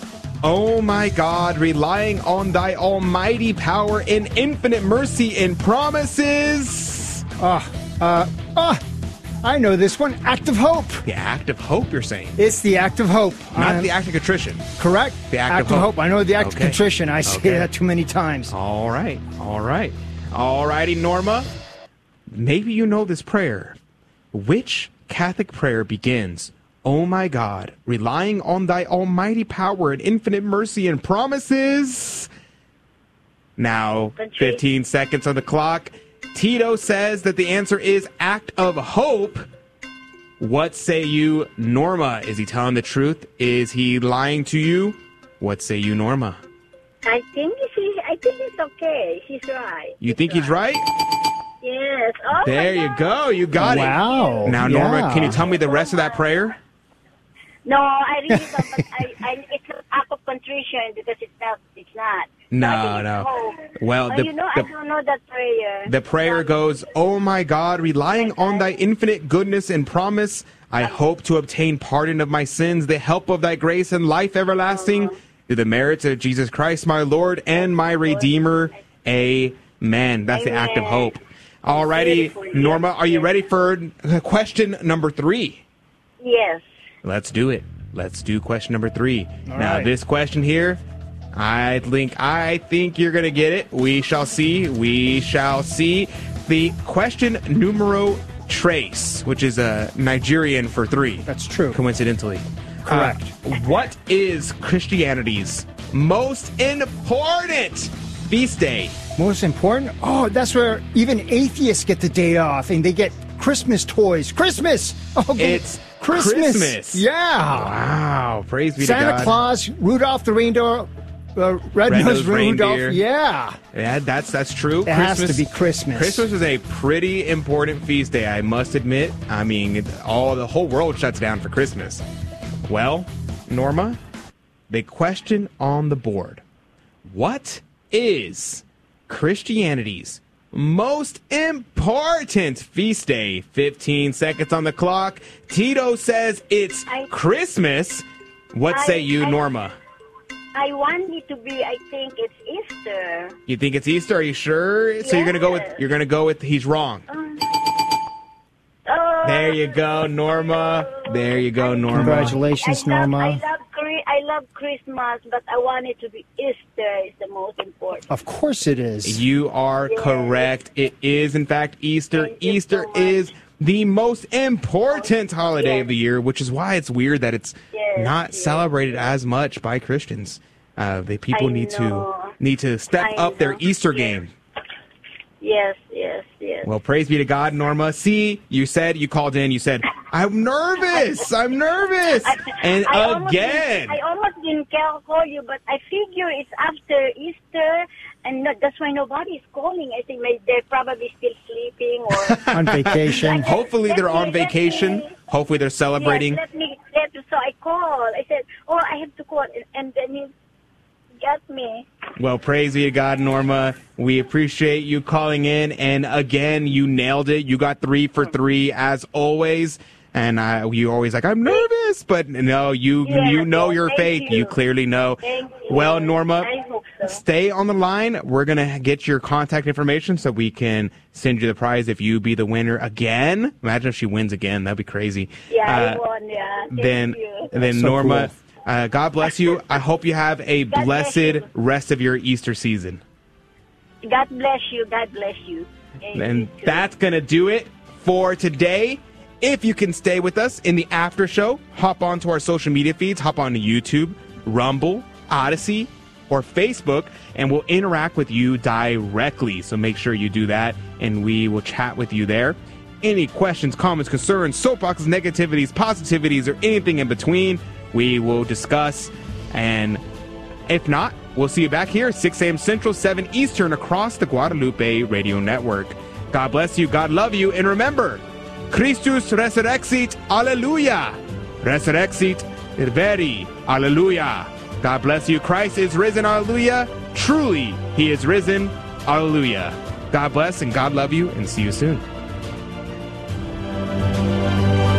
Thank you for joining us on Your Catholic Drive Time, where it is our pleasure to keep you informed and inspired. Join us Monday through Friday at the same time, right here on your favorite Catholic radio station.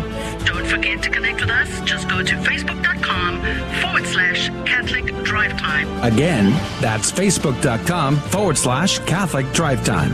Be sure to share more than just us today. Share Jesus with everyone you meet. Bye now, and God love you.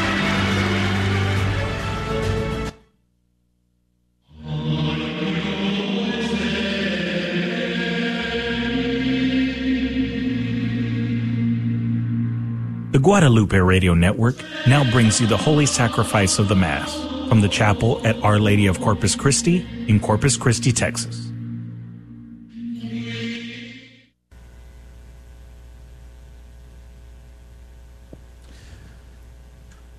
Welcome to Holy Mass at Our Lady of Corpus Christi Chapel, home of the SOLT community. For more information, please visit solt.net. Today we celebrate the resurrection of our Lord Jesus Christ on this Tuesday within the octave of Easter.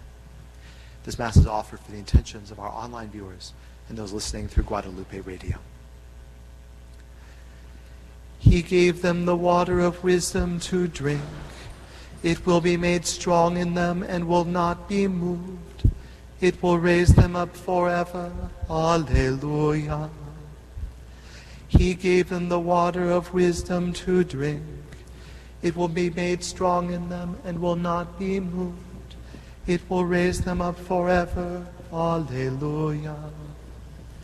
Glory to the Father and to the Son and to the Holy Spirit, as it was in the beginning, is now, and will be forever. Amen.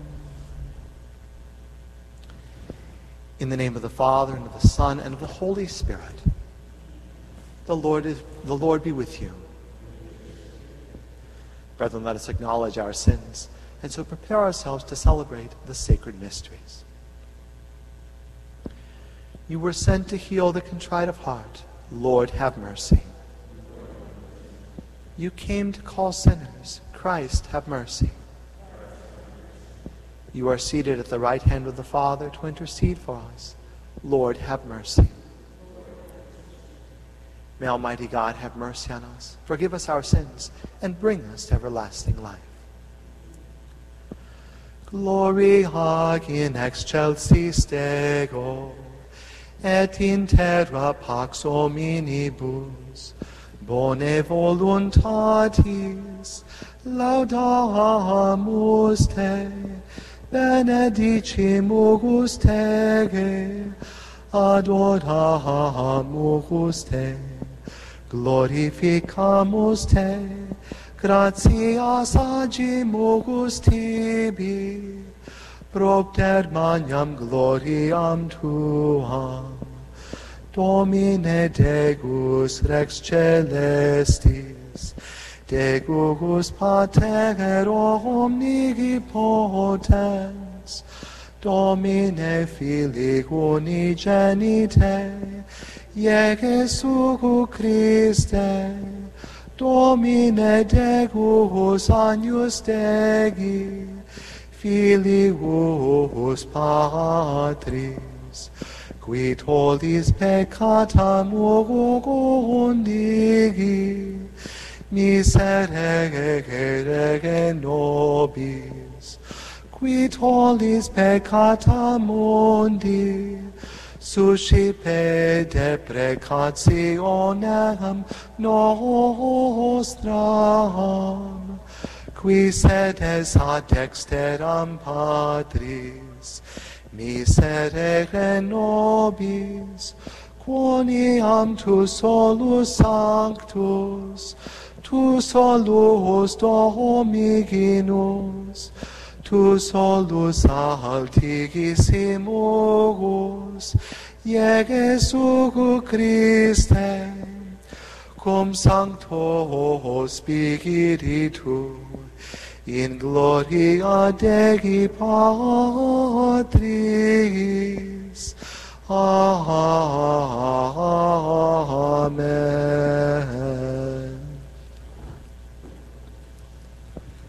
Let us pray.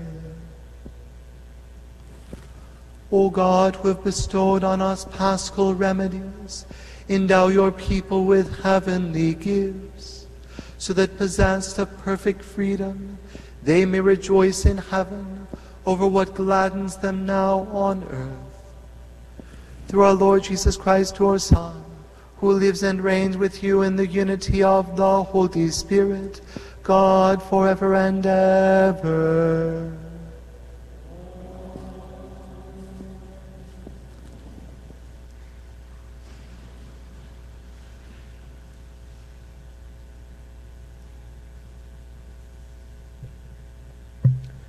On the day of Pent- a reading from the Acts of the Apostles.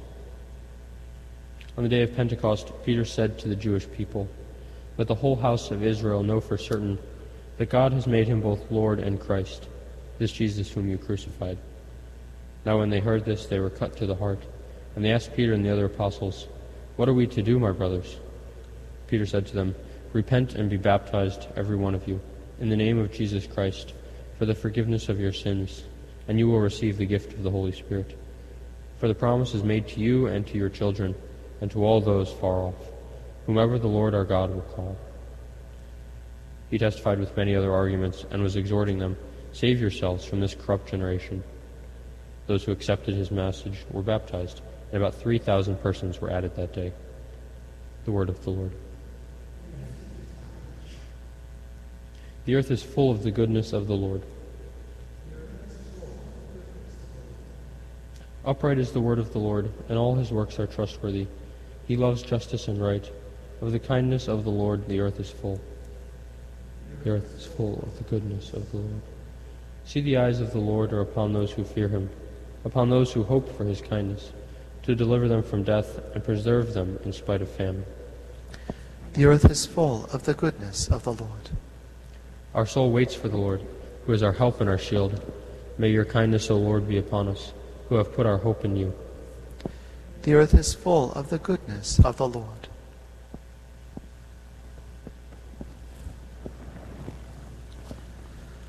Alleluia, Alleluia, Alleluia. Alleluia, Alleluia, Alleluia. This is the day the Lord has made. Let us be glad and rejoice in it. Alleluia, Alleluia, Alleluia. The Lord be with you. A reading from the Holy Gospel according to John. Mary Magdalene stayed outside the tomb weeping. And as she wept, she bent over into the tomb and saw two angels in white sitting there, one at the head and one at the feet, where the body of Jesus had been. And they said to her, Woman, why are you weeping? She said to them, They have taken my Lord, and I don't know where they laid him. When she had said this, she turned around and saw Jesus there, but did not know it was Jesus. Jesus said to her, Woman, why are you weeping? Whom are you looking for? She thought it was the gardener, and said to him, Sir, if you carried him away, tell me where you laid him, and I will take him. Jesus said to her, Mary. She turned and said to him in Hebrew, Rabboni, which means teacher. Jesus said to her, Stop holding on to me, for I have not yet ascended to the Father. But go to my brothers and tell them, I am going to my Father and your Father, to my God and your God. Mary went and announced to the disciples, I have seen the Lord, and then reported what he had told her. The Gospel of the Lord.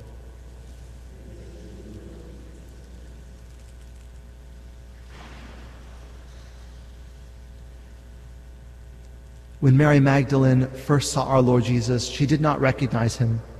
And we notice this is a pattern throughout many of the resurrection appearances. Different pe- persons who see Jesus at first do not recognize him. This may be a characteristic of his risen, glorified body. His glorified body, as we see in different of these accounts, in this body, he was able to do everything that you and I can do in our normal earthly bodies, right? He could touch, he could eat, but he could also do more. He could travel long distances very quickly, he could pass right through locked doors. And it seems that perhaps he was able to make himself of a different appearance, to be recognized when he chose to be, or not be recognized when he chose not to be. But we notice that Mary Magdalene came to realize who was speaking to her when he said her name. And Mary Magdalene, we read in Scripture, our Lord Jesus had set free from seven demons. And she then followed him faithfully.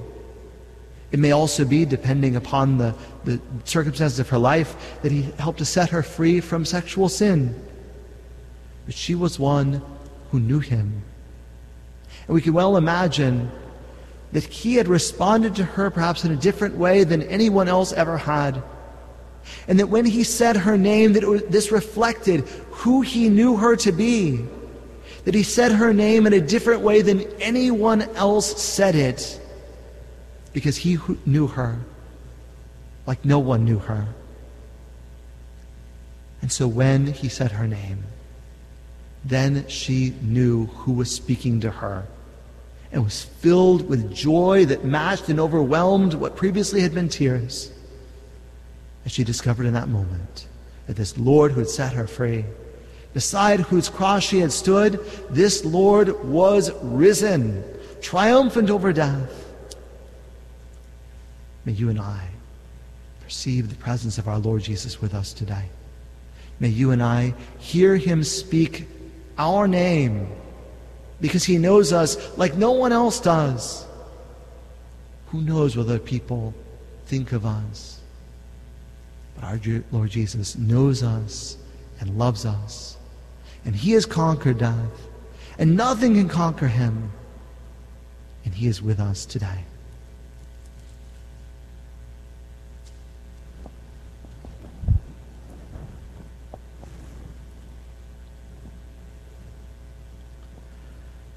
full of joy because of the holy resurrection of the Lord, with our hearts purified and our spirits renewed, let us turn with persistence to the Lord, saying, Victorious King, hear our prayer.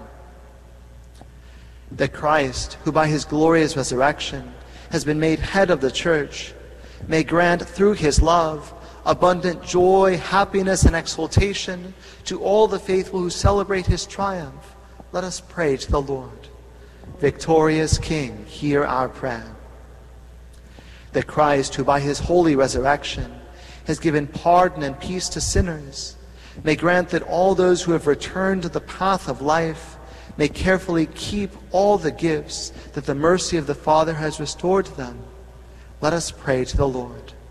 Victorious King, hear our prayer. That Christ, who by his glorious resurrection has been made the first fruits of the universal resurrection, may gladden the hearts of all people who still do not know of his victory, and by the proclamation of the gospel, fill all nations with joy. Let us pray to the Lord. That Christ, who by his holy resurrection has filled all peoples with happiness, enriched them with his gifts, and made our hearts to sing for joy, may renew the hope of those who suffer and weep. Let us pray to the Lord. That Christ, who by his glorious resurrection has gladdened the whole world, may renew our spirit and give us a firm hope of sharing in his triumph and being raised with him to new life. Let us pray to the Lord. O Lord Jesus Christ, who in heaven are glorified by the angels and the saints, and on earth are exalted and adored by your church. On this glorious feast of your resurrection, we ask that you hear our prayers and extend your merciful right hand over this people that has put all its hope in your resurrection, who live and reign, immortal and glorious, forever and ever.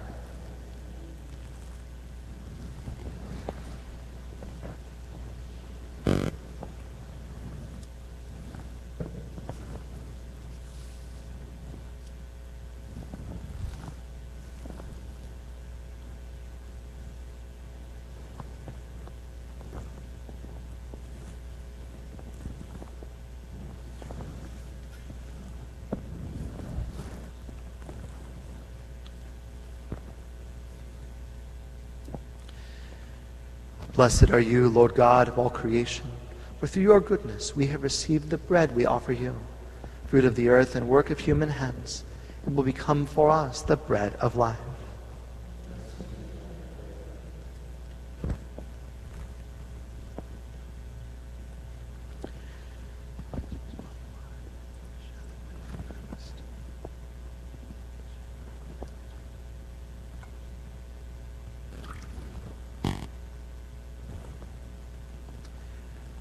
Blessed are you, Lord God of all creation, for through your goodness we have received the wine we offer you, fruit of the vine and work of human hands. It will become our spiritual drink.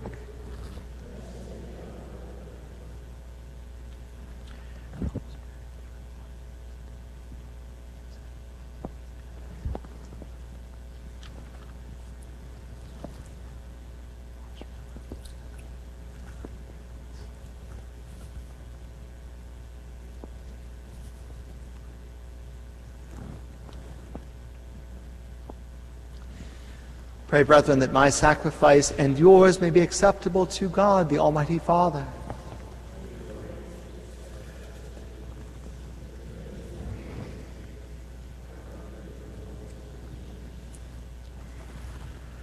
Accept in compassion, Lord, we pray, the offerings of your family, that under your protective care they may never lose what they have received, but attain the gifts that are eternal through Christ our Lord.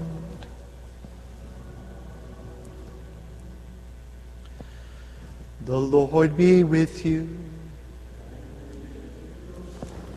Lift up your hearts. Let us give thanks to the Lord our God. It is truly right and just, our duty and our salvation, at all times to acclaim you, O Lord, but on this day above all to laud you yet more gloriously, when Christ our Passover has been sacrificed. For he is the true Lamb who has taken away the sins of the world. By dying he has destroyed our death and by rising restored our life.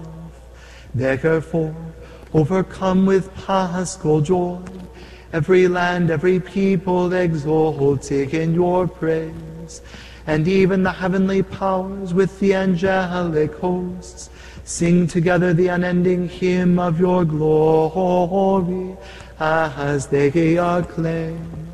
Sanctus, Sanctus, Sanctus Dominus Deus Sabaoth, pleni sunt celi et terra, gloria tua.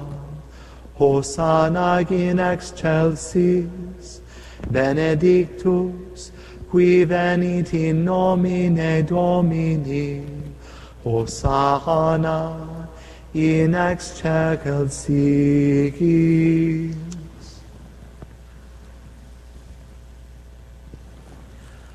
You are indeed holy, O Lord, the fount of all holiness. Make holy, therefore, these gifts, we pray, by sending down your Spirit upon them like the dewfall, so that they may become for us the body and blood of our Lord Jesus Christ. At the time he was betrayed and entered willingly into his passion, he took bread, and giving thanks, broke it, and gave it to his disciples, saying, Take this, all of you, and eat of it. For this is my body, which will be given up for you.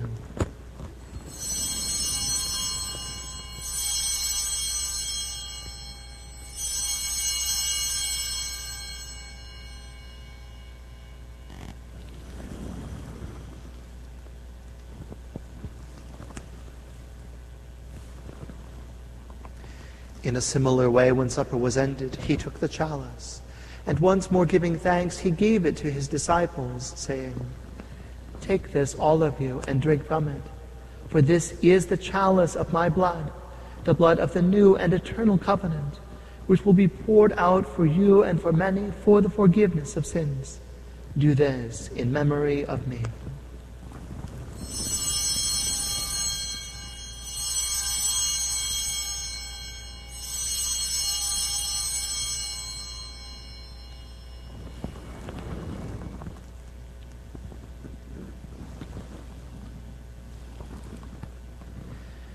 Mysterium fidei, mortem tuam, annunciamus Domine, et tuam resurrectionem confitegemur, donec venigias. Therefore, as we celebrate the memorial of his death and resurrection, we offer you, Lord, the bread of life and the chalice of salvation, giving thanks that you have held us worthy to be in your presence and minister to you.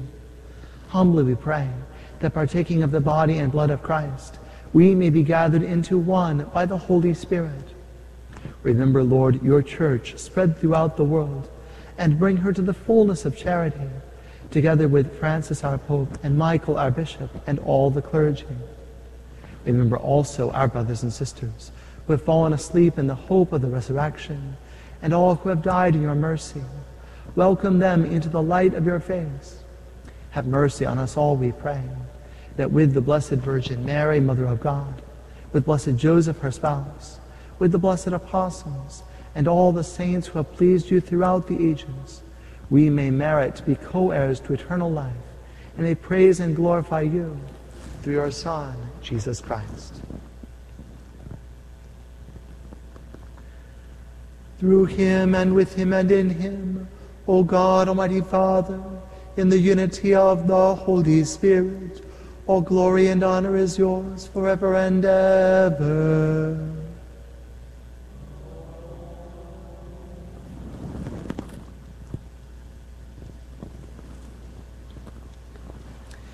At the Savior's command, informed by divine teaching, we dare to say, Our Father, who art in heaven, hallowed be thy name. Thy kingdom come, thy will be done, on earth as it is in heaven. Give us this day our daily bread, and forgive us our trespasses, as we forgive those who trespass against us. And lead us not into temptation, but deliver us from evil. Deliver us, Lord, we pray, from every evil. Graciously grant peace in our days, that by the help of your mercy we may be always free from sin and safe from all distress, as we await the blessed hope and the coming of our Savior, Jesus Christ.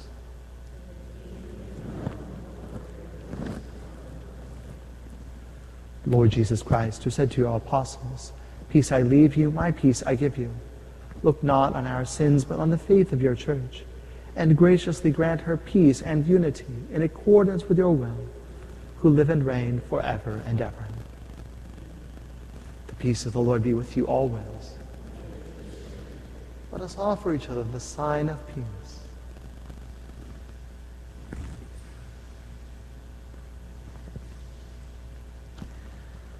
Agnus Dei, qui tollis peccata mundi, miserere nobis. Agnus Dei, qui tollis peccata mundi, miserere nobis. Agnus Dei, qui tollis peccata mundi, dona nobis pacem.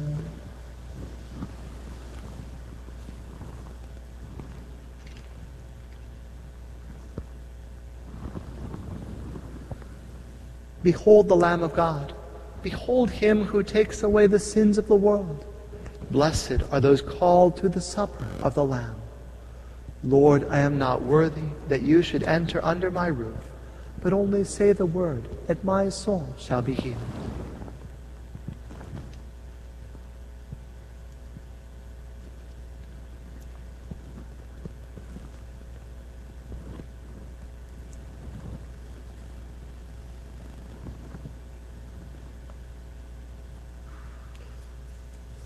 For those who are unable to receive our Lord sacramentally, we invite you to pray the act of spiritual communion. My Jesus, I believe that you are present in the most holy sacrament. I love you above all things, and I desire to receive you into my soul. Since I cannot at this moment receive you sacramentally, come at least spiritually into my heart. I embrace you as if you were already there, and unite myself wholly to you. Never permit me to be separated from you. Amen.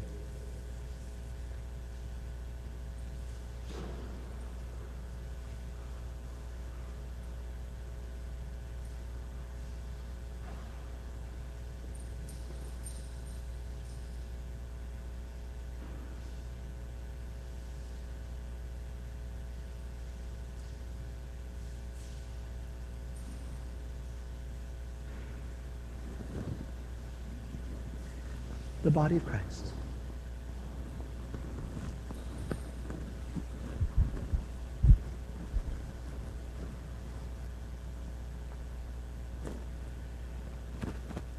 If you have risen with Christ, seek the things that are above, where Christ is seated at the right hand of God. Mind the things that are above. Alleluia.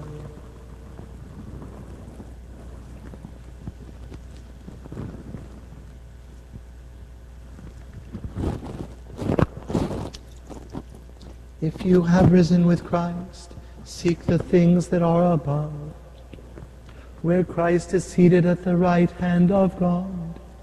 Mind the things that are above. Alleluia.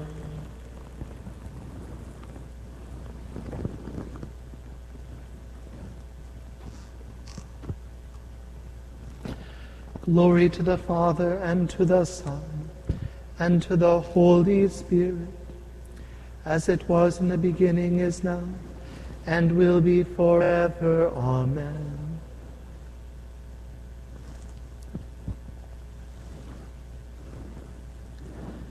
If you have risen with Christ, seek the things that are above, where Christ is seated at the right hand of God.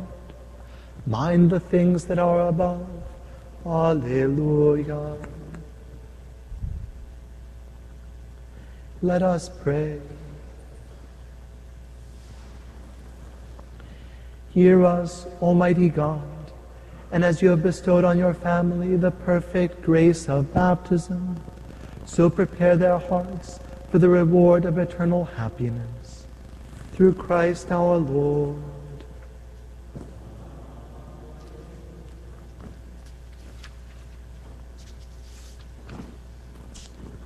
The Lord be with you. May Almighty God bless you, the Father and the Son and the Holy Spirit. Go forth, the Mass is ended. Alleluia. Alleluia.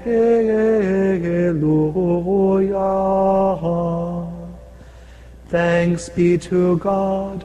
Alleluia. Alleluia.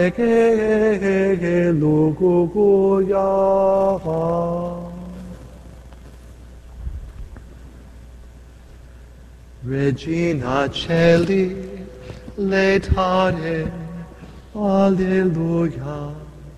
Qui aquem erugisti portare, Alleluia.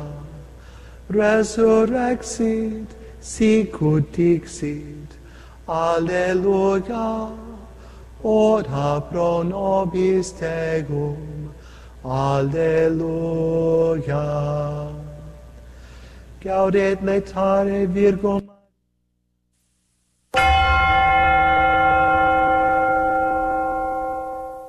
The Prayer to St. Michael. St. Michael the Archangel, defend us in battle. Be our protection against the wickedness and snares of the devil. May God rebuke him, we humbly pray.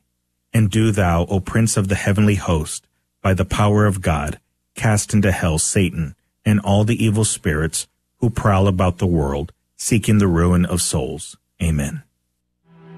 Prayer of Deliverance. Almighty God and Father, we beg Thee, through the intercession and help of the archangels, Saint Michael, Raphael, and Gabriel, for the deliverance of our brothers and sisters who are enslaved by the evil one, from anxiety, sadness, and obsessions. We implore Thee, deliver us, O Lord. From hatred, fornication, and envy. We implore Thee, deliver us, O Lord. From thoughts of jealousy, rage, and death. We implore Thee, deliver us, O Lord from every thought of suicide and abortion. We implore Thee, deliver us, O Lord. From every form of sinful sexuality. We implore Thee, deliver us, O Lord. From every division in our family and every harmful friendship. We implore Thee, deliver us, O Lord. From every sort of spell, malefice, witchcraft.